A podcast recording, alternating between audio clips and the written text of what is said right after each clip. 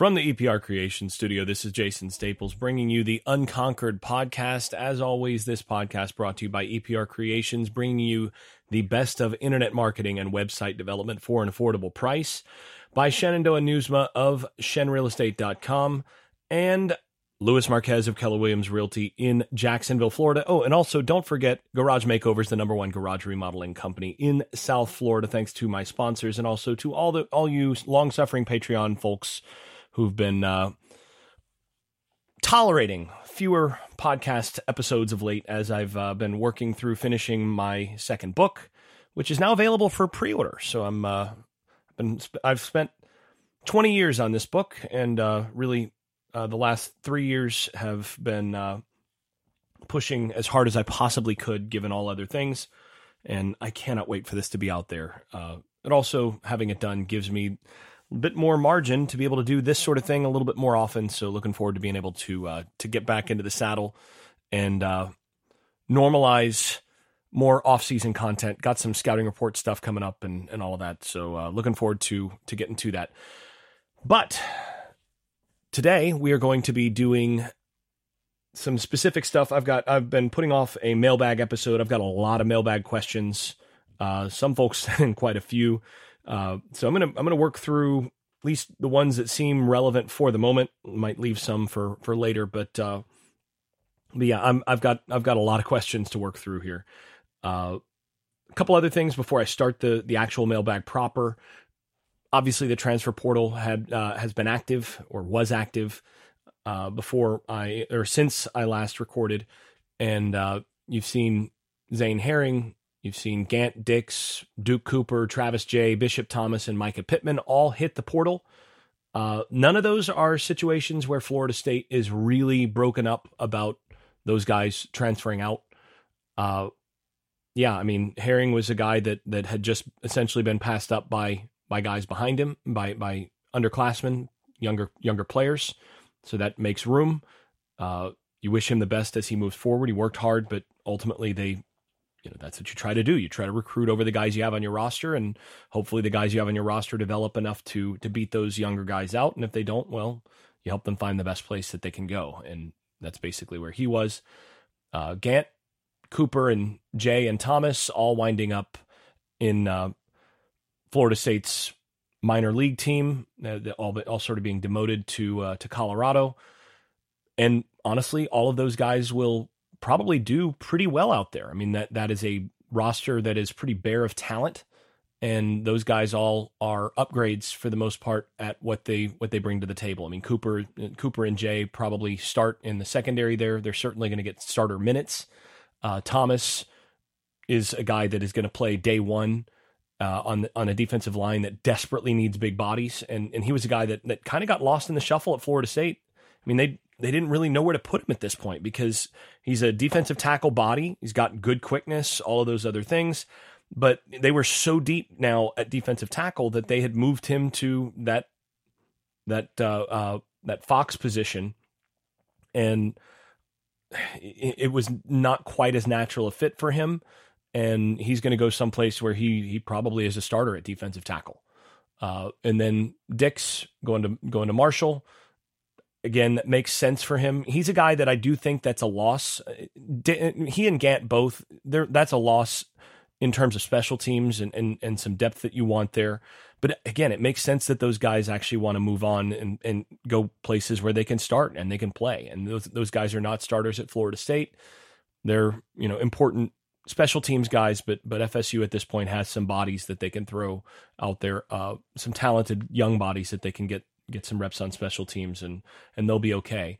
Uh, and then Micah Pittman, and that was one that that I'd been uh, notified of a little bit before uh, that happened, and that that was that was actually a mutual thing. Uh, this was not Pittman. Uh, he's not leaving disgruntled. This is not Florida State forcing him out, but it was a situation where, you know, in exit interviews and, and all of those things, when you're assessing, okay, what's what's my role going to be next year, coach? And what's your role going to be next year, son? Uh, here's here's where we see you most likely, given all the other things on on in, in the program and coming off of injury and all of those other things. And Pittman's a guy that that he wants to be on the field. He wants to play. He he one of the reasons that he left Oregon is he was frustrated that he didn't get touches, uh, that he was you know a glorified blocker when he was out there, and felt like that the offense didn't didn't really work to get the ball in his hand as a playmaker. And he got he got to Florida State and was used quite a lot last year. I mean, he was in he was an extremely integral part of the offense last year and was a valuable third down target uh, a screen target, a guy that they used as a bit of a Swiss Army knife, and was a huge asset at as a punt returner. But not a game breaker, not a guy that's gonna gonna uh, make a lot of big plays for you down the field. Not a guy that's gonna break tackles and and wind up being a, a, a you know turning a five yard completion into an eighty yard completion. And all of a sudden, you've got more talent in that receiver room, and he's coming off injury and you're looking at being a 12 personnel base next year with Jaheim Bell as the additional sort of swing guy that you're going to play in that role more often than not. And Pittman's going, okay, well, where do I fit? How many how many reps am I going to get? And give the coaches credit; they're honest with him. like right now, well, I mean, even if you came back healthy, you're going to be competing for reps in the slot with Winston Wright, with Kentron Poitier, a little bit of Douglas, and then of course Bell is going to be the primary on the field in that in that role. So, you know, you're going to probably have maybe a third of the reps, even if you're healthy, that you did last year.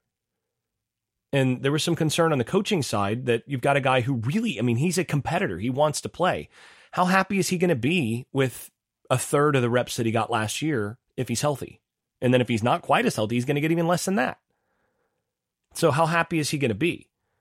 and you don't want somebody who's really unhappy in that in that situation. So for for this that situation, that was one where it made sense for all involved for him to seek other situations, and then he got some great opportunities, and he's going to have some uh, excellent opportunities as a uh, in terms of NIL and uh, in terms of his influencer stuff at Utah, and so that was the that was the landing spot from the start.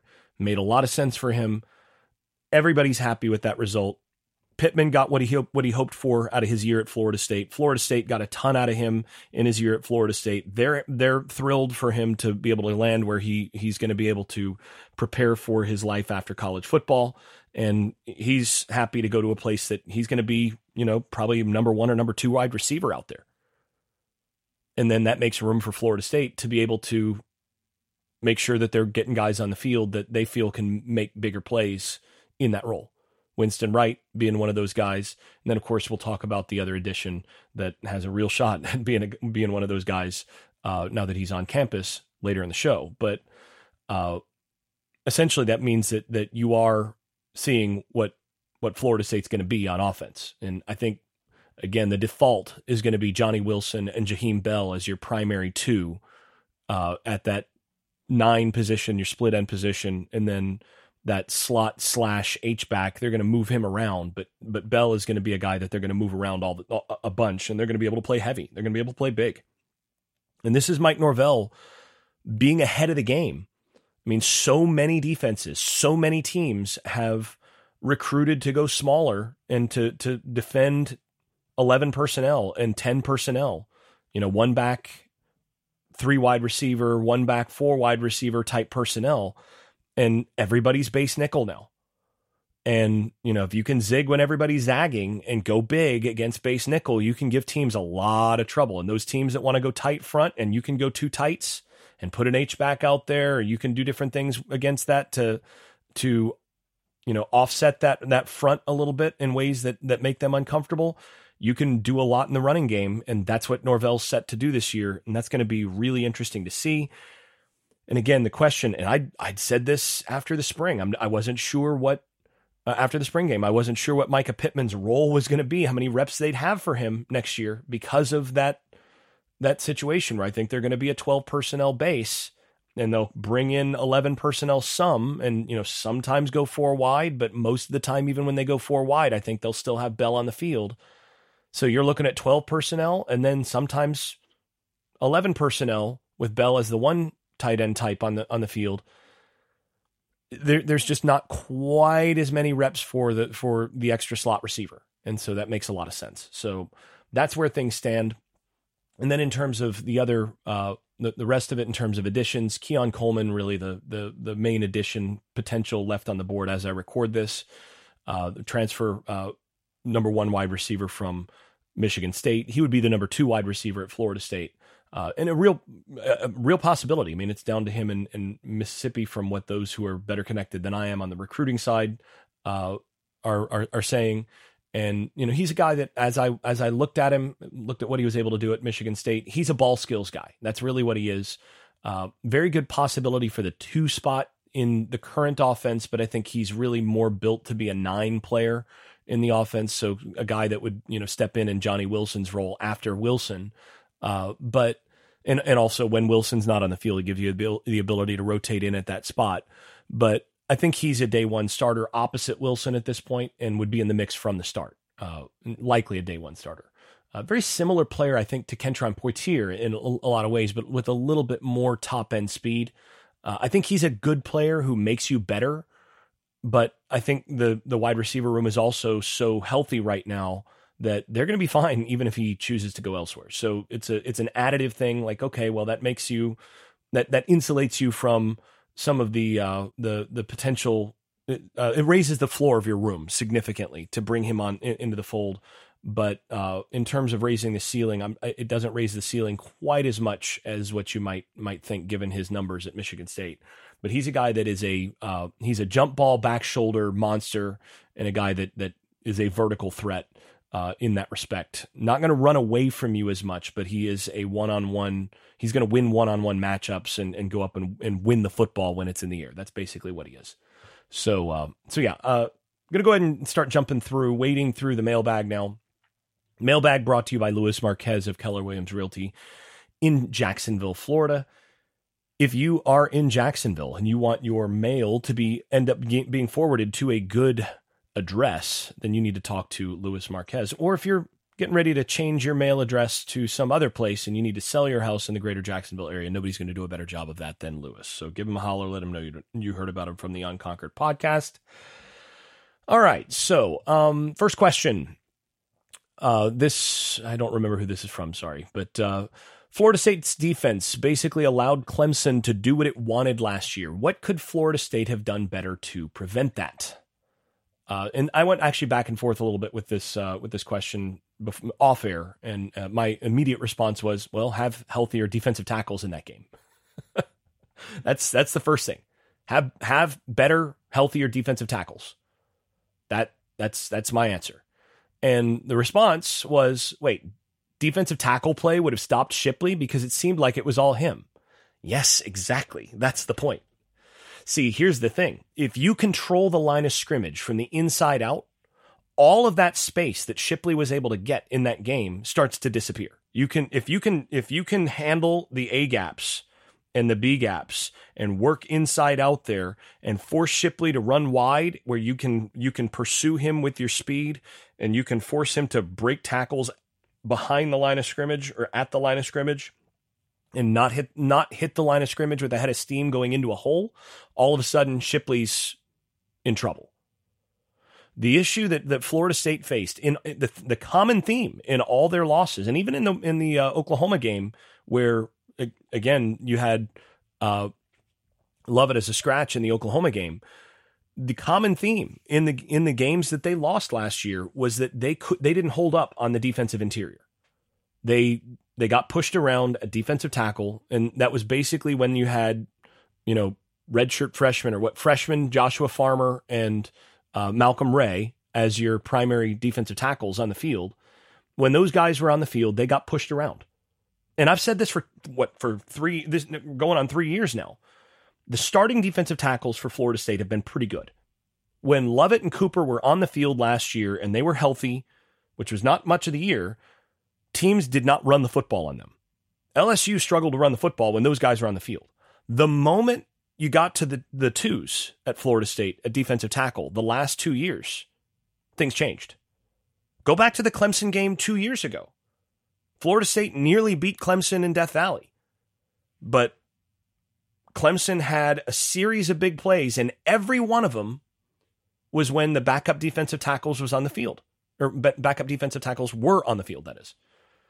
Grammar. I can has. So that's the thing. If you if you have that big of a drop off, and and there's one play in particular from two years ago that that I, I remember on this. It's just glaring. Is back down in the uh, Clemson's going from left to right. Uh, I think it was probably third or fourth quarter. Can't remember.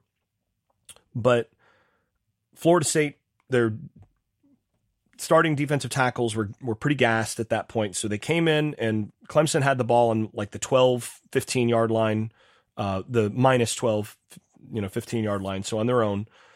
And Florida State, knowing that field position, put in the backup defensive tackles there to give their starters a blow. And Clemson, on like the first or second play of the drive, was able to bust a huge run for like 50 yards and it changed the game. It changed the, the, the, uh, it changed the field position. It changed the entire complexion of the game.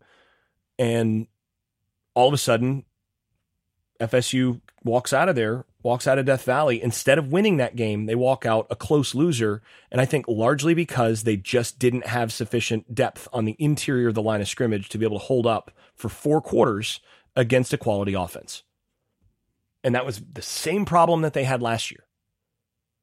When Lovett and Cooper were not out there, and Lovett was not out there at all in that game, and Cooper was a little banged up, they were not able to hold up against Clemson in the running game. And Shipley was able to basically be a battering ram, especially late.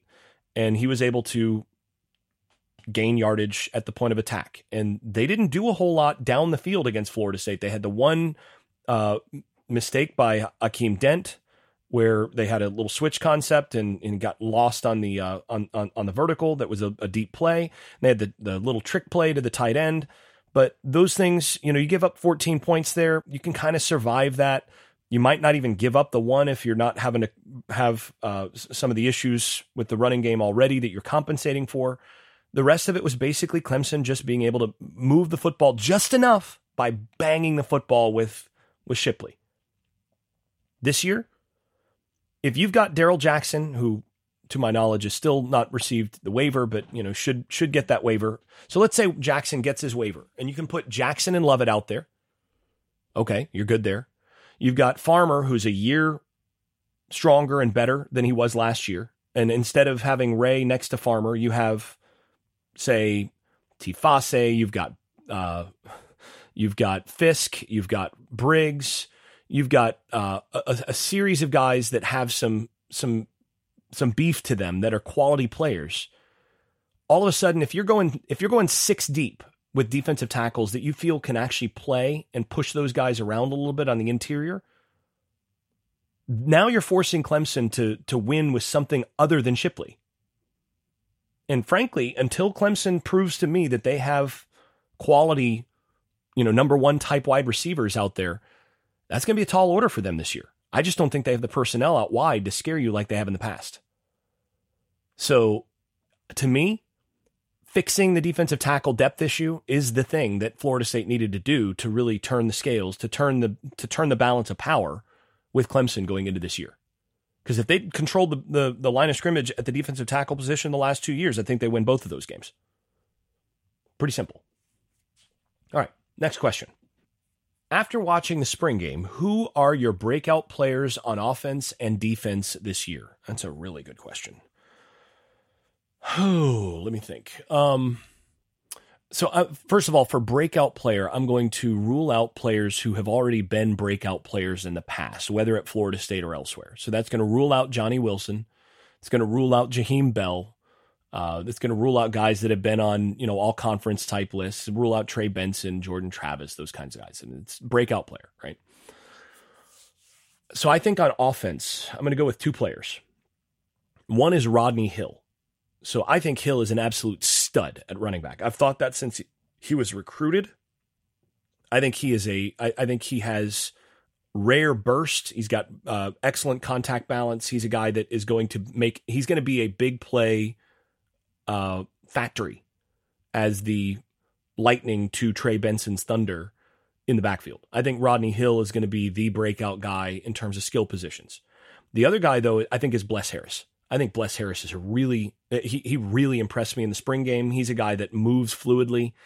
And I think it's a, a, real possibility that Bless Harris is off the board in the NFL draft in the first couple rounds this year. If he plays anything like what he showed he could in the spring game and, and continues to develop and, and push forward a little bit over the course of his of this year, you're looking at a guy that's that's going to be off the board before the third round uh, as a as a tackle prospect for the NFL because he he looked really good. So those would be my guys for the offensive side. On the defensive side, oh, um, thing is, the defense returns so many guys. I mean, Payton, Patrick Payton, you'd say, but he, I think he was a breakout last year, so he's off the board. Interesting thing to me is what's going to happen at safety. Uh, I'm still not real comfortable with Dent and Shyheim Brown as the as your really your only two proven players at the safety position this year. So, and and I've said this before. I'm I'm curious to see what they do at at the depth spot at safety, and and so I'm gonna I'm gonna make this contingent. If so, if if I were coaching defense at Florida State this year, the thing that I would want to do with where they're at is I would want to take Az Thomas and cross train him at safety during the during the, the during fall camp. Not because I don't believe in him as a corner, but because I want to get my best 5 on the field at defensive back as often as I can and best 6 if I'm going nickel. And I think I've got two quality corners that are going to be my starters in Cypress and Green and Jarrian Jones is a, is a is a quality backup. Yes, when he's healthy, he's a quality backup. Could potentially be one of the starters there. You're fine. And Az Thomas is really good, and he's a guy that that would get some would get in the mix, and he would get reps at corner this year. But here's the thing: if I had my druthers, what I would do is I would strongly consider having Akeem Dent as my starting buck, the boundary safety, and having and seeing if Azareye'h Thomas can win the free safety position, the field safety position, and beat out Shyheim Brown for that position and make Brown again that kind of crossover safety who's that additional body that you rotate onto the field to be, you know, in the box, to move around, to let him be that dime player. And that lets you, in my opinion, get your five best defensive backs on the field, your best coverage guys on the field, when you're in your base. So Thomas at, at field safety becomes that additional cover guy. And then you work from there. And and the way I would sell this is I think Azareye'h Thomas is the closest comp to him physically. I'm not saying he is this guy. I'm not saying he's as good as this guy. But if you look at his build and everything else, you know, and, and the physical qualities, I've said this since he was recruited. You're looking at a Jalen Ramsey type with that kind of length, the the the the long speed that he's got, I would sell that on look, Jalen Ramsey started at free safety when there were two NFL corners on the roster that were older than him before. And then he moved down to nickel at to star, and then he moved to corner his senior year and or his his junior year, his third year. He moved to corner and then went to the NFL and played corner. And now, you know, in the NFL, he'll play corner until he's, you know, a little older and then he'll move back to safety and have a long NFL career doing it doing it that way. I would market it that way to the kid. If we want you on the field right now, and when Renardo Green graduates, if Cypress goes pro after this year, then we slide you right into corner. But if you find a home at free safety this year and you know that that becomes the thing, then great. But then you slide right into corner maybe next year and everything's good. If they do that, then I think Azareye'h Thomas is my breakout candidate for this year because I think at free safety he'd be a star this year. With with the guys around him, I think you're looking at a guy that makes turnovers at the free safety position. With his range, his ability to cover at that size and at that length, I think he's my guy. If he stays at corner, then you know that's I, I think a, a different a different discussion. But I think if he moves to free safety, he's my breakout candidate on defense.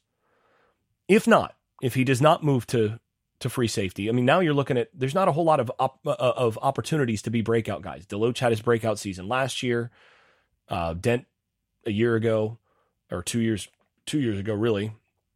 Bethune, no, he's already broken out. Lovett, no. Uh, Verse, obviously not. Green, you know, he's a he's a long term starter. I I think I'd have to go with Greedy Vance as my as my breakout there, and I think he he's the guy that that that really proved he he he sort of took the job from Kevin Knowles this spring.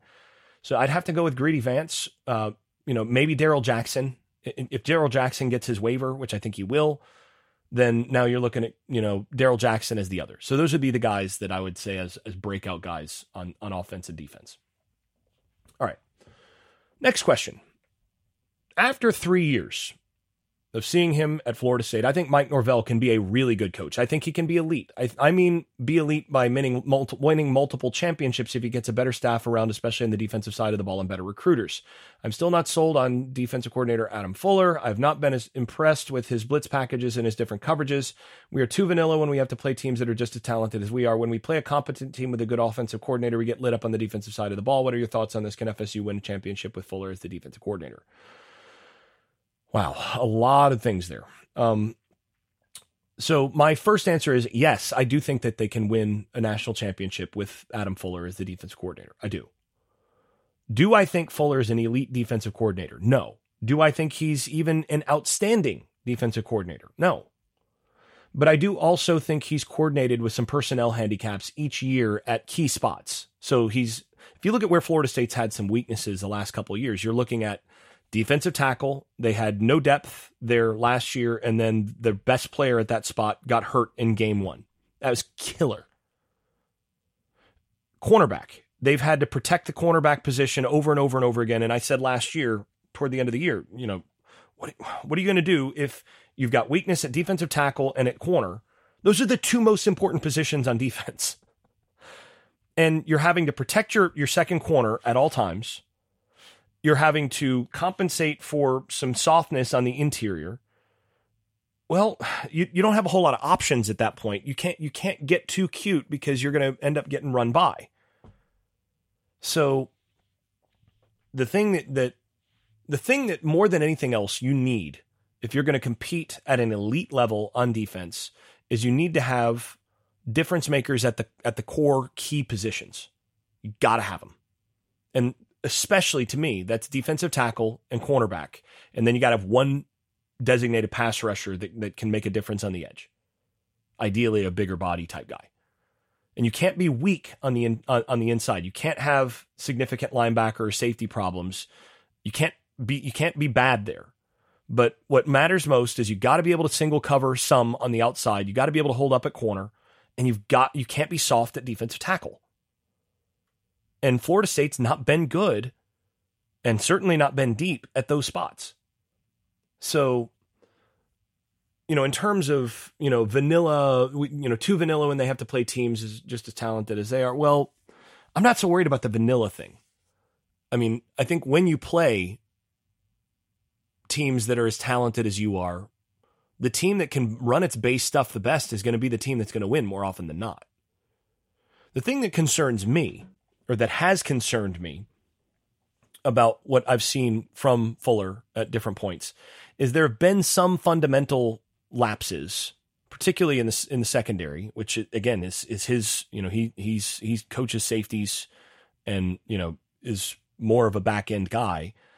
There have been some lapses in how they match at the at the uh, at the in the secondary. How well how well they actually play with eye discipline and match different route combinations and uh, how they respond and and and mesh in terms of communication and all of that. That's been the concern that I've had that suggests that there that a better job could be done a defensive coordinator. So there have been times where running the base stuff that they run, they've not been as coordinated defensively as you'd like to see. My question is how much of that will change with Patrick Surtain at the corners coach. Because I have suspected that maybe that might not just be Fuller, that might be, at least in significant measure, the result of corners and safeties not always being on the same page there. And that's that's something that I can't be sure of at this point. I, I don't know. But you know, I think I think you can win the, the the the most important thing, as I said, is having the personnel at those key spots. And if you want to win a championship, if you took Georgia's personnel on defense the last two years and gave them to Adam Fuller, they'd still be dominant. They'd probably win a national title because it's about the bodies on defense. It's about the personnel. It's about the ingredients, not about the chef so much. You have to be disciplined enough. But basically, if you can get those guys to just play with discipline and play their roles, and you've got that good a talent on that side of the ball, you're going to be really good. And, you know, that's where I look at Florida State this year. Question is, can they win it this year? And I'm not sure that this is a national championship type team. It's a team that I think can contend. But you look across the board and you go, okay, you're, you, you have got Darrell Jackson and Lovett at, at, at nose tackle or at defensive tackle. You've got Fiske and Farmer, Briggs and Tifase. There's your six. So you feel pretty good about what you got at, at, at defensive tackle. That's not as good as a couple places in terms of your elite level, you know, guys are going to go in the first round. You're not you don't have a bunch of first rounders there at defensive tackle, but you got, you know, six guys there that that have a chance of playing in the NFL. So you feel pretty good about that. Then you got a guy that's first round pick in Jared Verse. You got Patrick Payton, who's a good player. And then Edmond and Turner. So, so you feel pretty good about yourself as a contender on the defensive line. And then Green and Cypress, I think, are all ACC level type corners. So, and then Deloach and, and Bethune, you know what you got with them. You got a good backup in Lundy. All of a sudden, you're, you're going, you know, you're solid across the board. You may not be elite at every position, but you're you're really good at, at at all of those positions. And there's not a clear weakness that teams pick on. And again, that's one of the reasons why I would say moving Thomas to free safety for this year, all of a sudden you eliminate any possibility of a, of a starter that, that you feel like you can pick on in coverage or for any other reason. If you if you're in a situation where you've got a defense that you're putting out there where where when you're scouting that defense, you're you're looking at it and you're going, I don't see a clear weakness, a guy that I can that I feel like I can just target and, and attack. All of a sudden, that makes you competitive. You pair that with a good offense, you pair that with an elite offense, which you know Mike Norvell is capable of doing, and I think you can win. I think you can win a title. So then the next question was related to that. After three years, do you think Norvell can be an elite coach? And by elite, I mean winning national championships. Well, my response to that is I think he's already an elite coach. He just hasn't won a title yet. But I think Mike Norvell can. And if he keeps getting the support he's getting, he probably will win a national title before he's done at Florida State. I, think he, I think he's one of the best offensive minds in the game. I've said that for several years. Just going through his offense, it's so well coordinated. It's so well put together to take advantage of what teams do. And he's one of the best at uh, locating in the game planning process two or three things that okay, well, I'm gonna get I'm gonna get 50 yards on this. I, you know, he can kind of with Norvell, you can kind of guarantee just by scheme, by having some wrinkle or whatever, whatever else, he's to get say 14 points and 100 and, 130, 150 yards just by scheming up a few of those plays that he's going to get those as freebies. He does a great job with that. And then you pair that with top level talent and all of a sudden, yeah, that's that's elite. Elite on the offensive side. And I think organizationally elite. Motivationally elite. He's he's he's an elite college football coach. Next question was Do you think Norvell needs better coaches around him to win national championships? Well, I think it never hurts to have better coaches. But I do think that this staff might be good enough to win a national title. They might be. Uh, one of the things that's interesting here is I think the game in terms of evaluating staffs and all of that is is changed a little bit, and we'll we'll talk about why in just a moment. But this staff, I think, has a collection of, for the most part, better teachers than recruiters and recruiting is now humming. So you don't really worry about recruiting with this staff the way that you, that you that you did before because now that they're winning, all of a sudden, I mean, when you're pulling the the top tight end in the country away from Georgia, given Brock Bowers and what, what they've just been able to do at the tight end position at Georgia, when you're doing that, you you got some you got some recruiters. Your recruiting is not your problem. I'll just say that's not going to be a problem when now that they've shown proof of concept. All of, all of a sudden, all these kids are starting to want in, and you, you get Luke Kromenhoek, skill talents, just begging to play with that guy. So they're they're going to be in position to have the talent on hand to win. Now, here's the thing I think you have an elite offensive line coach with Atkins. I think he's at least an elite recruiter and a very good actual coach. And it's going to be very hard if you're talking about getting better coaches. It's going to be very hard to replace Atkins with a comparable, let alone better coach. You're not going to find very many like that to me, by the way, the best case scenario for Florida State, and maybe not for the people involved, one at least one of the people involved, but the best case scenario for Florida State is that when Atkins finally does move on, and you know when he gets a head coaching job uh, from the job that he's done at Florida State, when he actually moves on, your best case scenario is that that lines up with with when Memphis moves on from Ryan Silverfield, who was Mike Norvell's offensive line coach at Memphis and is a top notch offensive line coach. I, have seen him in the in the meeting room firsthand, and he's a really really good offensive line coach. And then you know when Atkins takes a head coaching job, moves on, you you know just plug in Ryan Silverfield, and all of a sudden you got another four or five years of top level offensive line coaching and recruiting, and you feel really good about that. That's your best case scenario, and we'll see how that all lines up because you know Atkins may well have some opportunities after this year. And you know Silverfield at Memphis, I think the last three years they've won six, six, and seven games, and and I think Memphis that's probably not going to. They have another year like that. They may that may not be enough. So it'll be interesting. But that's where things are on that side. Now, in terms of the rest of the staff, I think you've got a group of good coaches. And the thing is, the the there are guys. The, the question is, if you've got good coaches, you can always ask the question of, well, can you get a better coach at that spot? Are there better coaches out there at that spot? And those are two different positions, two different questions. Are there better coaches at that spot? Is one question. Can you replace the guy that you have with one of those better coaches? Is a completely different thing. And I think what's what matters most for long-term success in a program is having quality coaches, so good coaches that are on the same page that allow for eh, that are there long enough to have continuity in your program. So, you know, changing coaches all the time makes it more difficult. But at the same point, you want your coaches to be good enough that other people want to hire them away. So that's the that that is the, the sort of difficulty here. So if you look at this, Odell Haggins is a top level defensive tack, defensive tackle coach. Excellent. So are there better defensive defensive line coaches out there in the country? Yeah, I think so, probably. I can think of, you know, I can think of a, a few guys that that might be.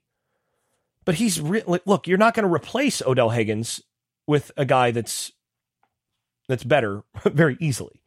He's a guy that you, you know you look at that and you go, yeah, he's he's really good. You're going to be good as long as you're going to be good at that position. You're going to be well schooled at that position as long as that guy's on campus. Okay. David Johnson, running backs recruiting coordinator, he's a good coach. And you're not going to easily upgrade that spot.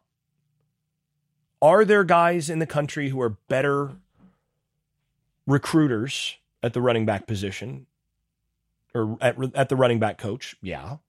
Are there guys who are better, maybe better coaches or better recruiting coordinators out there? Yeah. Are there guys that you would easily be able to replace him with that would be better than him? I don't think so, especially not given the synergy of him being a guy that's coached with Norvell on that side of the ball for a long time. Ron Dugans, guy that a lot of people wanted replaced a couple years ago. And all of a sudden last year, you get a little bit of an upgrade in that receiver room, and all of a sudden, he looks like a genius. It's because Ron's a good coach. look, it's possible that to upgrade that that spot. There are receiver coaches out there who are truly elite, who are probably better than Ron. But Ron's a good coach. He is. And when he's got something to sell, he's a good recruiter. All of a sudden, Florida State's in in play for a bunch of top level wide receivers. And he's the guy that, you know, Hykeem Williams wanted to play for last year. So, is he is he is Ron Dugans a guy you can win a national championship with coaching wide receivers? Yeah. Is David Johnson a guy you can win a national championship with coaching running backs? Yeah. Odell Haggins has three national championship rings as a defensive tackles coach. I think you can you can win with that. Chris Thompson, quality coach, strong organizational asset. He's also a very good offensive line coach as a, you know, additional guy that can come in and help you in the running game uh, when you're when you're doing when you're working on your running game. Major acumen and, and a guy that has respect in the program and is a guy that, again, now that he's got something to sell at the tight end spot, look who they just flipped from Georgia. Can you win a national championship with him coaching tight ends? Yes. Tony Tokarz, quarterbacks coach. I don't like the way that they are coaching the throwing motion above the shoulder. You know, they're kind of pulling down on the ball and across, you know, kind of slashing with the arm. I don't like that. But as a overall quarterback performance, if I'm grading that, I'm seeing improvement. I've seen improvement from I've seen improvement year over year from Jordan Travis. I've seen improvement year over year and then year over year from Tate Rodemaker. Duffy and Glenn looked well schooled this this uh, this spring. Can you win a national title with Tokarz at quarterbacks coach? Yeah. Randy Shannon has a championship ring coaching on the defensive side of the ball, and he's a really good teacher at linebackers coach. Would he have been my hire at linebackers coach? Probably not. Can you find a guy that's a better linebackers coach around in the country? Yeah. Would it be a natural thing where if you're going to swap Randy Randy Shannon out, you're going to find somebody who's going to be that much better than him? Ah. John Papuchis at defensive ends. Is he a good coach? Yeah, he's a good coach. Is he a good teacher? Yeah, good teacher. Is he a good special teams coordinator? I'm I'm less certain about that. But can you win a national championship with, with him coaching defensive ends? Well, look at the results the last few years. Yeah, I think so. So now, you, now you're down to Fuller and Surtain. We don't really know with Surtain. I mean, you think, I think the guy knows how to coach defensive backs. I did see some some uh, encouraging signs in the spring game there. So I'm going to give that a, an incomplete, but a possibly. And then Fuller is really the question mark. Can you win a title with Fuller as your defensive coordinator, safeties coach? That's the question mark. And I've already answered sort of as best I can on that. So, does he need better coaches to win national championships around him? I think you can win with this staff. I do. I think if you don't have a dynamite year with the personnel that you have on defense this year, you've got to start having some serious conversations with Adam Fuller. Because I think the rest of the coaching staff you look at and you go, these guys, you, you should be able to win a title with with that level of of coaching if you've got some consistency around them. So this brings us to this to the second part of this question, and and I split the question in two. I think he needs to get another two elite recruiters. Atkins is one, and maybe Surtain can be that coach. I still think we need another one somewhere on staff. What are your thoughts on this? So again, my first thought is it never hurts to have better recruiters, but I think the game is changing somewhat here. In the in the NIL, uh, NIL era, having coaches who can actually teach and coach on the field once players get on campus is more important than ever. While the, the, things that made you a great high school recruiter before the NIL era, maybe a little bit less important than they have been. So you still need to be have guys that are dynamic and can build relationship and all of that, sure. But I think that's a little less important than it has been. H- hiring guys because they're recruiters, I think, and again that that's a code word in certain respect in several respects. Uh, hiring guys that are recruiters first, I think is less important now than it was five years ago.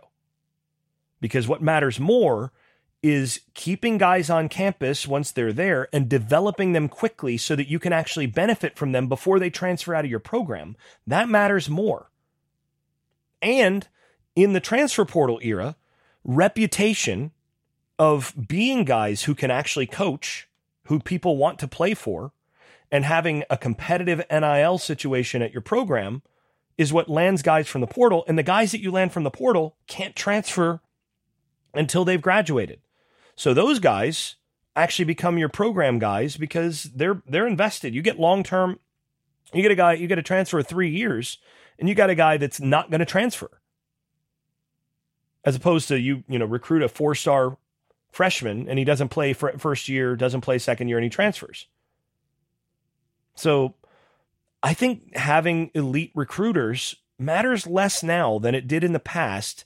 And what matters most is having well respected, good teachers who actually get the most out of the players they have on campus, retain players, keep them happy as best they can while maintaining discipline, and then are attractive to transfers who actually know a little bit more about the process, having gone through the first recruiting side side of things.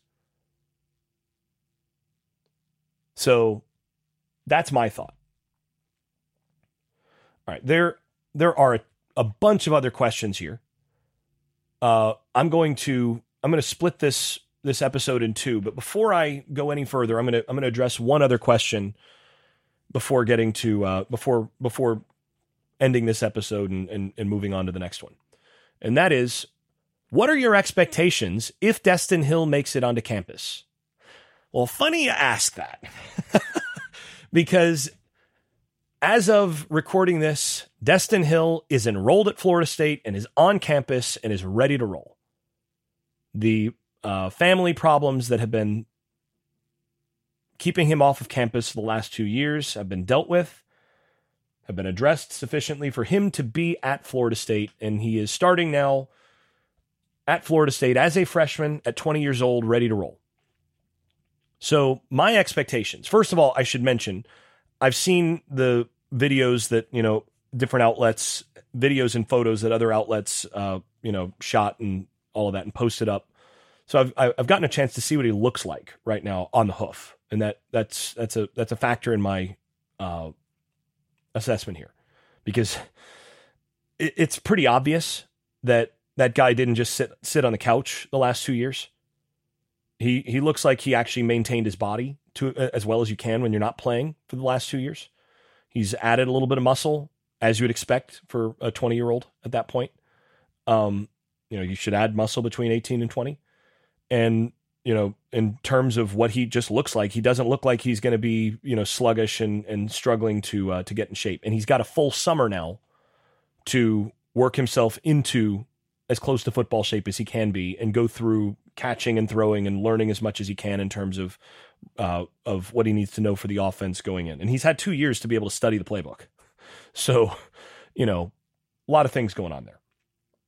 So, all of that said, I think physically speaking, he's going to be more ready after a year uh, or after a summer of training for it and getting into camp. He's going to be he's going to be physically pretty ready to go, I think.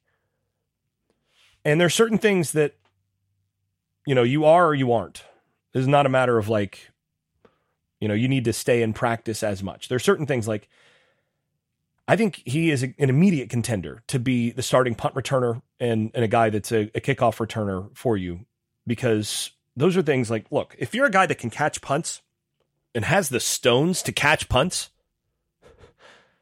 both the the physical ability and the you know the the mentality to to catch punts, then you're then you're a guy that can catch punts. That's it's sort of born in to some degree. You can work on it and you can, you know, continue to, you know, get better at it, but that's something that if he can do it, if he could do it, you can do it. You can do that as a freshman.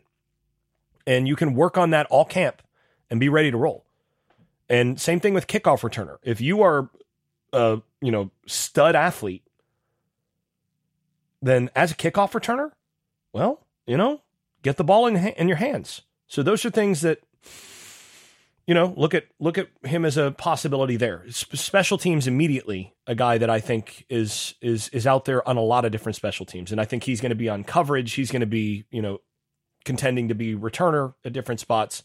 Uh, just get him out there as much as you can on special teams. But the other thing here too is I think again having gone back and looked at what he looked like in high school, I think you have to consider him a contender to get real playing time at the at the two spot, at that flanker spot where you're replacing Pokey Wilson. And I know this sounds crazy from me. I mean, given all of the stuff that I've said over the years about don't expect first year uh, wide receivers to to make a make a big difference or to start or to you know play that much or whatever. Yeah, he's a first year player, but he's also a 20 year old fo- former honor student smart kid, smart smart man, smart young man. I got to get away from calling 20 year olds kids. He's he's a smart smart dude. He's had two years to to kind of study and and learn what he wanted to. I don't know how much he's had, but you know I'd expect that they've they've had some stuff in his hands. At 20, he's going to be more mature than a typical 18 year old freshman. He's going to be ready to roll on that front. And again, classroom's not going to be a problem for him. And he is very motivated right now. So that, eh, you know, going to be potentially a guy that just want to see what he's got there. And the thing you got to remember this is a guy with rare burst and contact balance. In terms of those physical traits, he's the top on the roster day one at in terms of wide receivers in those traits. And he's a guy that, in terms of what he can do with the ball uh, in, in, in the screen game, he's immediately the best on the team on that in terms of of his overall ceiling, the the the, the physical traits that he brings to the table. He's best. He's the best on the team from day one. I mean, to me, he's a Ja'Marr Chase type of player. Is he a, a Ja'Marr Chase level player? No, I'm not saying that. Comps. I'm just talking about what physical type traits he brings to the table. 6'1, 200 plus with burst and the ability to break tackles, great contact balance, strong dude who stop and start, the ability to just get up to full speed in three steps and then get to zero in two steps is really unusual at a guy that size. So you're talking about a guy that that, that brings those things to the table and now, I mean, yeah, you, you get those rare traits in a guy. It's a matter of how quickly can he learn what you want him to do on offense. Do I expect him to be a day one starter at that spot? No. Do I expect him to really be? Do I expect him to finish in the top five on the team in receiving? Probably not. No. But he's a guy that could. And he's a guy that, you know, I'm I'm really interested to see what he does, and I think 2024 he becomes a difference maker for you. 2023 is a feet wet year, and I think you maybe get a punt returner out of him. 2024, I think he becomes a difference maker on your offense. And you you look at him, you, you compare him like physically to someone like Winston Wright, and he's significantly faster than Wright. He's bigger than Wright and way burstier than anything Wright showed when he was at, at West Virginia, for example. So just in terms of the traits, that's what you're looking at. And that's before Wright was injured. Now, Wright should be more ready to play. But I mean, that's what you're looking at. So some of this though, the wide receiver position is is hard because there is a certain amount of adjustment that that comes in, especially coming to college, of learning to catch with that kind that level of coverage and how in rhythm is he going to be to you know how many drops is he going to have as he's fighting off coverage that sort of thing. And that's where you kind of expect there to be a year or so learning curve for him even at 20 but like i said i think there's some some real stuff to to uh to build on there and i think 2024 he's he's he's going to be a, a real player. In any case uh, the fact that he showed up speaks volumes because guys that do that it doesn't work out for that first year those guys don't show up they, they, they just never come on campus. Callahan Bright, Deshaun Platt. I mean, you can go down the list. And a guy, for a guy to fight in and, and, and still make it on campus two years later, that bodes well for the kind of impact that you expect from him down the line. It shows that that's a guy that's going to do the work that's going to stick to it. That's not going to let let things uh, keep him off the field. And wow, you know, good for him for sticking with it. Good for Norvell and company for being for for sticking with him uh, on all of that. And you you expect him to to be able to make some contributions this year. I do think you'll see some contributions from him this year. And I think in 2024 he's a beast. He makes you better. So, and the fact that you get that guy that this I mean Florida State had not had a whole lot go right for several years and now all this stuff is starting to come right at, all at once. It's hard not given given this guy being on campus now, it's hard not to think of 2023 as possibly a season of destiny for Florida State. This has been the Unconquered podcast. I'm your host Jason Staples. Thanks for listening. The Unconquered podcast is brought to you by EPR Creations, Luis Marquez of Keller Williams Realty in Jacksonville, Florida, ShenRealEstate.com in Chapel Hill, North Carolina, Garage Makeovers of Palm Beach and Broward County, and the Unconquered Podcast shop at unconqueredpodcast.com, which features stickers, magnets, and other Seminole gear. Thanks also to those supporters over at Patreon, where I post video analysis and field questions for the podcast from supporters. I'm especially grateful to those above the dynasty level that is, Andrew Garrett, Brian Leininger, Jonathan Kennedy, Lee Caswell, Travis Smith, Tyler Kashishki, Dave Blair, and Bert Bertoldi. If you've been enjoying this podcast, please leave a five star rating over at Apple Podcasts or wherever you listen to podcasts. Post us on social media and tell a friend. This has been the Unconquered Podcast. I'm your host, Jason Staples. Thanks for listening. I made this.